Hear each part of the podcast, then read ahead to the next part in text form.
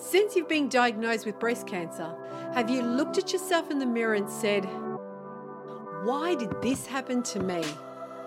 Well, you're not alone. I did too. But this is a time when you're given two choices. One, you let those four nasty words that you've been told you have breast cancer stop us from living. Or two, we can take what we're being given to us and use it as fuel on our path to healing, growth, self discovery, and to bring out the best of us and become the hero of our journey while we get to inspire others to do the same. Join my inspiring guests and me on our mission to help women just like you with what we discovered on our hero's journey through breast cancer. This is a place where we share all the tools and knowledge we've learned to develop the courage, resilience, mindset, and self love needed to start living your full life like you might never have done before. I am Grace DeAngeli, and I welcome you to Breast Cancer Hero's Journey podcast. Welcome home.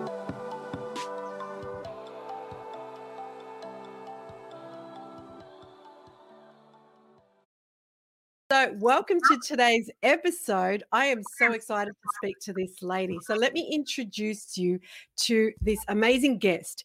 Now, she's a woman who's, well, when I read what she told me, you can use this as my profile. I thought definitely I'm going to use this as your profile because it was amazing. So, who is one of the most prominent and compelling fitness experts and race announcer in America. Now, she lives out in Florida, and I think most of the world is very jealous at the moment because um, where you live.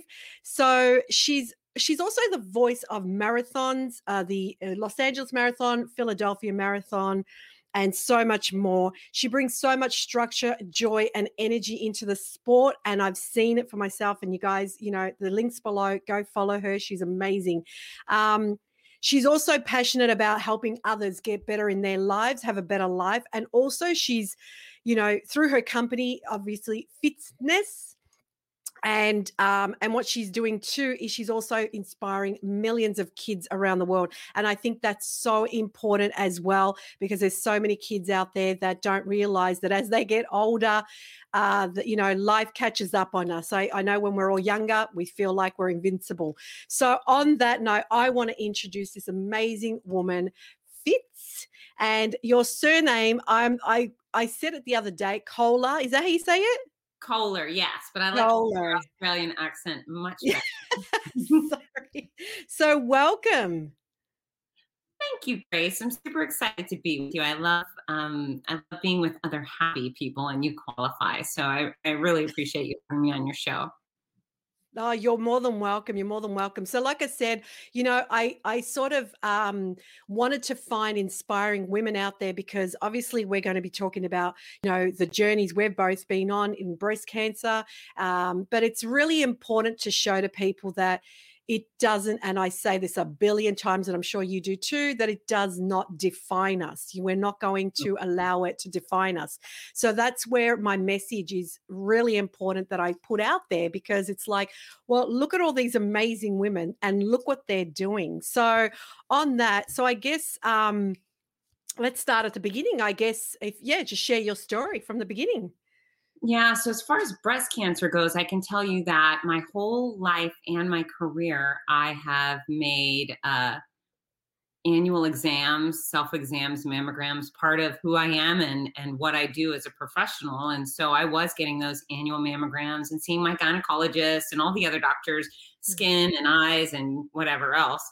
But in December of 2018, I went in and had my clean mammogram, walked in, Bill, hey, cancer and less than seven weeks later, I was in a hotel bathroom at race mm. weekend. Got out of the shower naked and just did one of these motions. I just scratched my under boob and I thought, oh God, there it is. And it felt like a bean, like a mm. black bean or a red bean, but it was a bean and it shouldn't have been there. And so this was a defining moment for me is I didn't call my mom and cry. I didn't Google it. I didn't ask my friends, what should I do?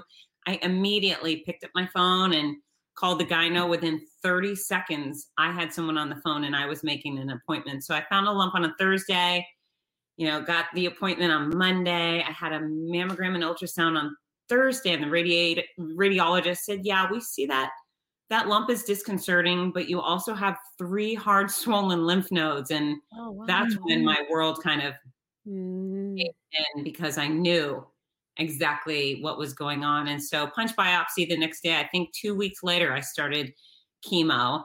Mm-hmm. And uh, they were really they they were aggressive. They moved me through fast. Apparently, they didn't tell me this up front, but they said we were really worried about mean chemo. And some of you may recognize Taxotere, carboplatin, Perjeta, and Herceptin words wow. and drugs we wanted to know about. But yeah. I had six rounds of those, and they trashed me. I was I was brutalized. Um, but then I had 10 months of a drug called Kadcyla, which is mm-hmm. Herceptin plus something else. And I also didn't have a fun time with that.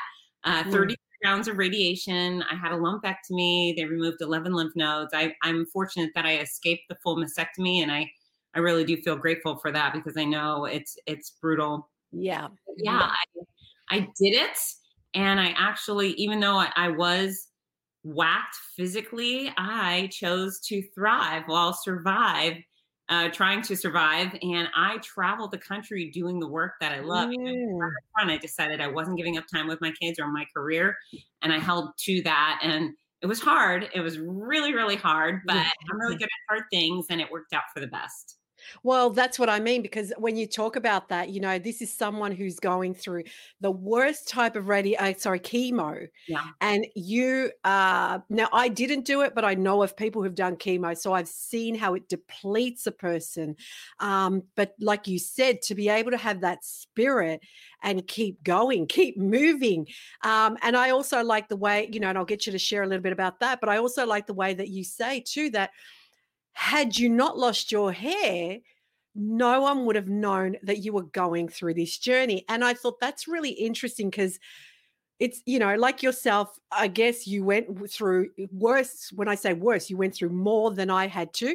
Um, so I didn't lose my hair. I, I joke with people because I did cut my hair, bad timing. Talk about bad timing.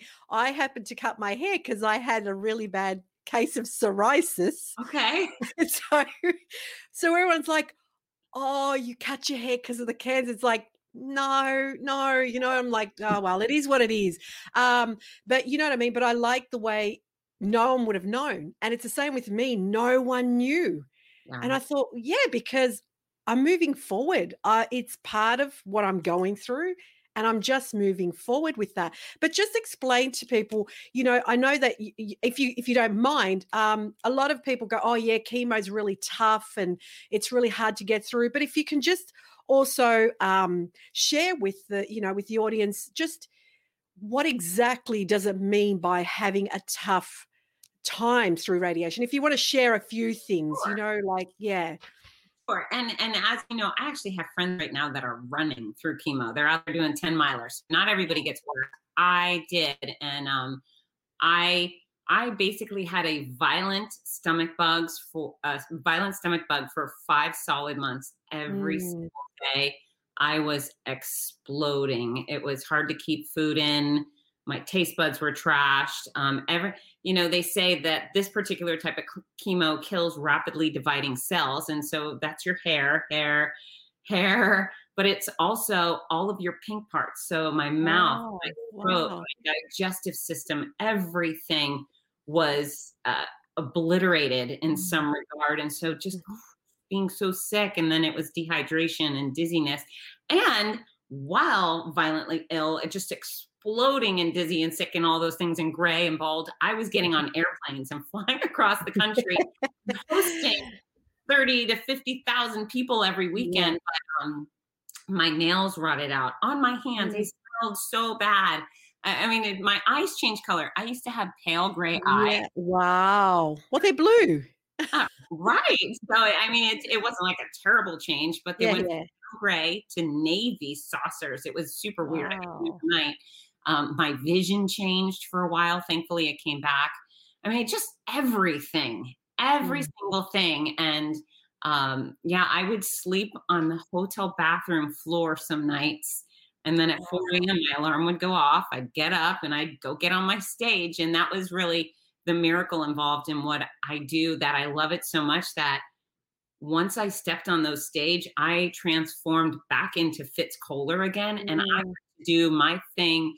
And and what a great gift to turn my attention to all of these other wonderful people that are showing up to work hard and accomplish great things. So who even in the worst situation, how do you think about yourself when you're surrounded Mm, by how these beautiful. incredible people? And so so yeah, chemo whacked me. I lost Mm, I'm a small girl to begin with, and I Mm. lost uh, 12 pounds, which wasn't cute. My leggies were loose. I mean, I just I had I call it chemo butt. I went from having a, a round, perky, muscular butt to flat.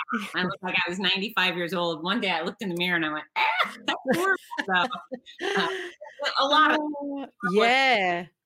But it also like the thing is, it, it- you you just sort of touched on that, and that's what I want to go to next. Because how do you get through the toughest days? How what motivated you to go through the toughest days?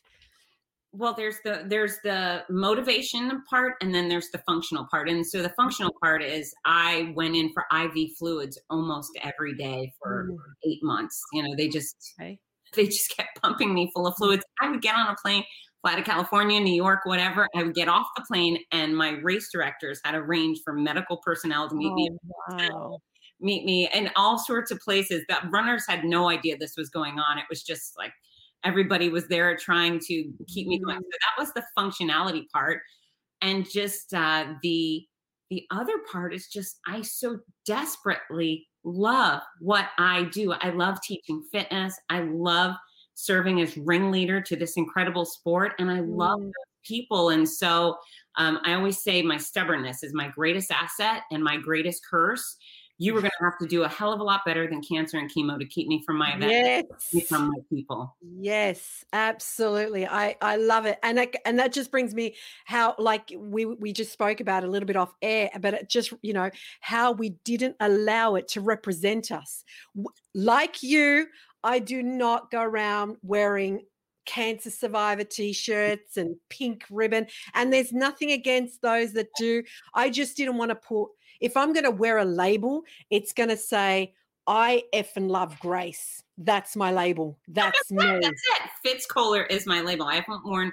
I used to wear pink lab, pink ribbons when they supported other women. When Yeah. and when it came from me, I thought, "F you, I'm done. I w- I will not label myself as a victim with this disease, and I, Yes. I don't imagine I ever will wear a pink ribbon. Now I'll wear pink all day. It's a pretty color. I feel great. But uh, no thank you to the ribbons or the word cancer or anything. I, just- Correct. I, I don't want to be a part of that. well, the thing is too, because a lot of women I come across as well, and I'll ask you this question because this is something just I just popped in my head. Because a lot of people use the word, you know, I, I I could swear on my podcast, um, fuck cancer, Right. and I'm thinking, well, were you the part of the fuck cancer, or I'm gonna I'm gonna love you until you leave me, cancer? Which which sort of side did you go on? I mean, obviously, there's no good or bad. I I wouldn't be either really. I certainly didn't love the cancer, um, but I also wasn't a big fuck cancer girl. I just Yeah. it was what it was, and I was going to do my best. And yeah, that was it. I mean, I certainly have friends who wore the big F cancer shirts, and I thought that was great. One of my girlfriends, Buffy, my runner, she gave me a F cancer hat. Um, but yeah, I guess I'm just not kind of like a. Yeah, I'm not a. angry. I guess like like the thing is too because I I I mean as much as it was horrible to get, but I found that mine was a blessing at the same time because it was obviously something in my life that I needed to shift, and you know life was giving me the little feather going, Grace, you need to move on, you need to change. I'm like, mm. nah, you know, okay, Grace, I'm going to give you or I'm giving you the bat, and it's like, oh, okay. So that when I say that it's changed me, I'm I appreciate it coming to visit so I could have changed. You know what I mean? I needed to have a visit from cancer to go, whoa, sit up straight and, I, you I know, hear- yeah.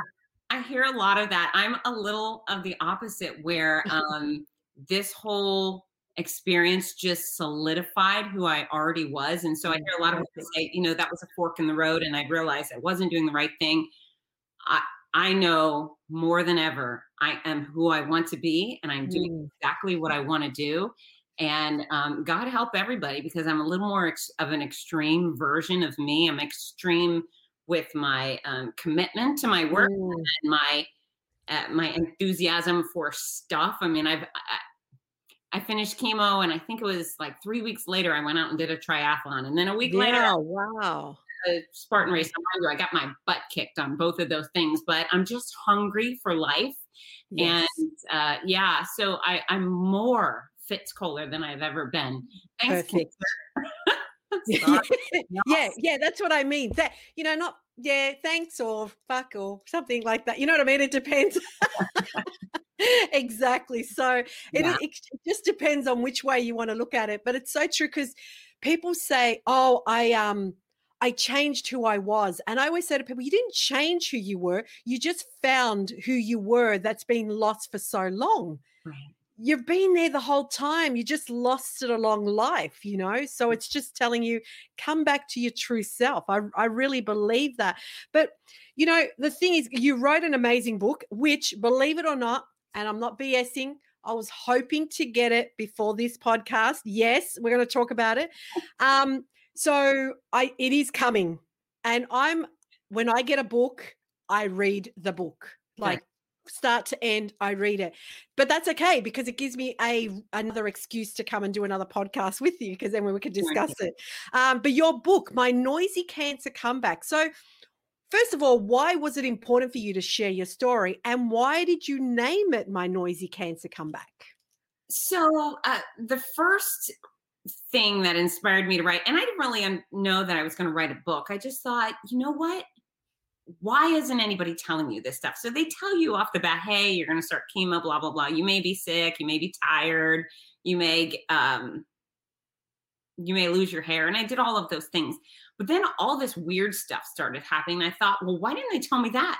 So I'm at a race. I'm at a race in California, and uh, I have my nose is running. My hair, my hair had already come out, and my nose is running. I think I have allergies. I live in allergy capital of the United States, Florida. So I just thought my nose was running, and I had a million little tissues. It just was incessant.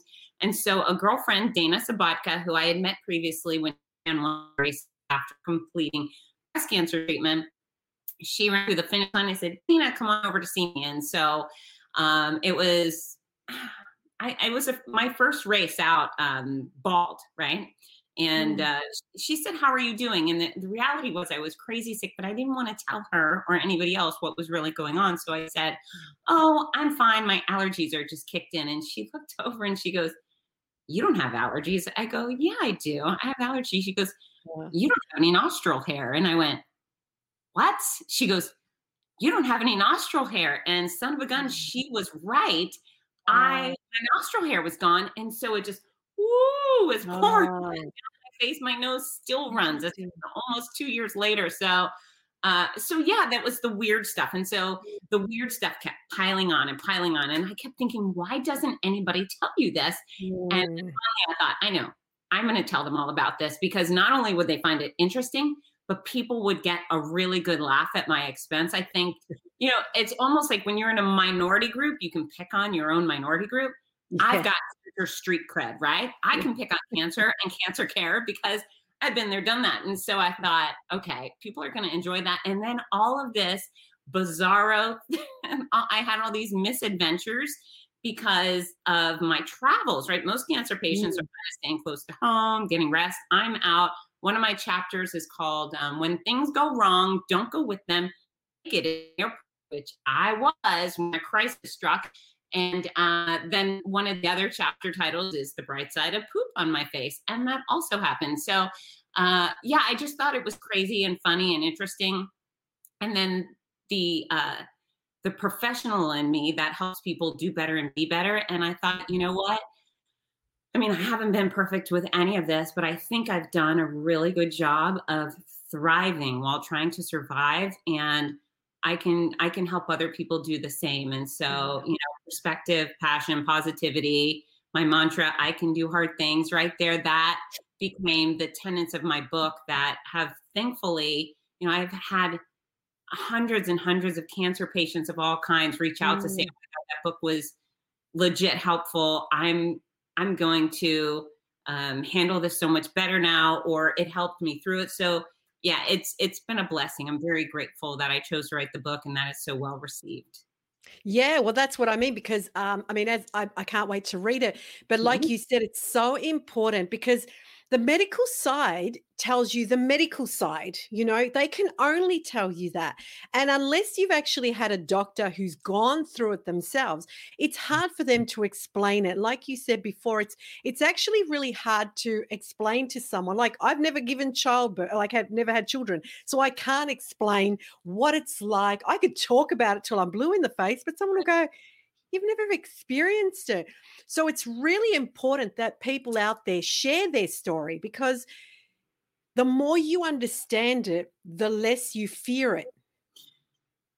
I, you know, I, I agree. And I had no idea what some of the things that were going to hit me when they hit me. I just, it, it was overwhelming. And I am this very bold, very confident person. You know, once my doctors leveled with me and they said, listen, 94% of all breast cancer cases are curable. Yeah. Yours is particularly curable. I believe them. So, Mhm. you know, death wasn't really sitting on my shoulder the whole way. Mm. Um, but I was being tr- pulled apart. I felt like I was being torn apart limb by limb every day. And so um, I would just sit alone in my bathroom or in my car and cry. I would just sob. Mm. It every day.